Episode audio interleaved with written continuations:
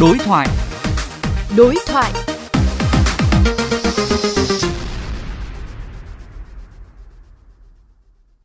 Thưa quý thính giả, trước tình trạng tự ý cải tạo, thay đổi thiết kế các căn biệt thự cổ được xây dựng trước năm 1954 diễn ra khá phổ biến trên địa bàn thủ đô, thành phố Hà Nội yêu cầu Sở Xây dựng, Ủy ban nhân dân các quận huyện tạm dừng xem xét cấp phép phá rỡ, cải tạo, sửa chữa các công trình biệt thự cổ, các công trình nhà cổ, công trình kiến trúc có giá trị xây dựng trước năm 1954.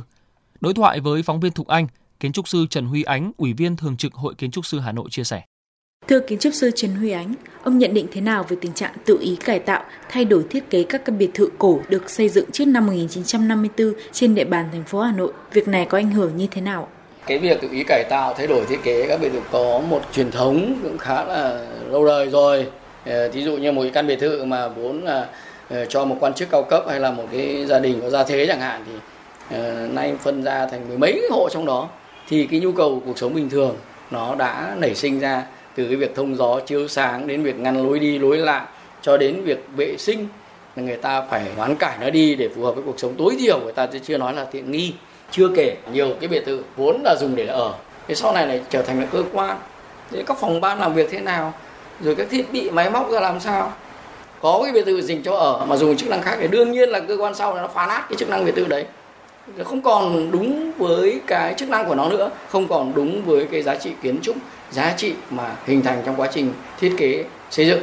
Ờ, do vậy là đã sai chức năng thì đương nhiên là nó sẽ đã phá hỏng. Và khi phá hỏng thì một cái ờ, là hỏng một công trình kiến trúc nhiều cái thì hỏng cả một không gian đô thị hỏng cả một không gian của cảnh quan kiến trúc của cả một đường phố. Theo kiến trúc sư thì cần có giải pháp gì để quản lý, bảo tồn và cải tạo quỹ nhà biệt thự cổ trên toàn thành phố? Chúng ta thấy rằng là Hà Nội bây giờ vẫn giữ được rất nhiều biệt thự đẹp. Có hai lý do. Thứ nhất là sử dụng đúng cái chức năng của nó.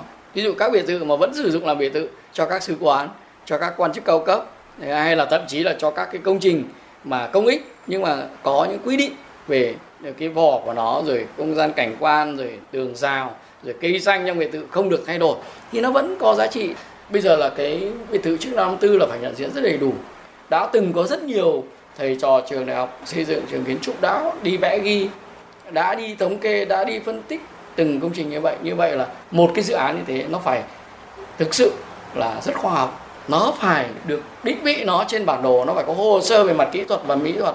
Nó được phân tích về giá trị nghệ thuật của nó. Nó thậm chí nó phải có tiếng nói của những người đang sử dụng. Vâng xin cảm ơn ông.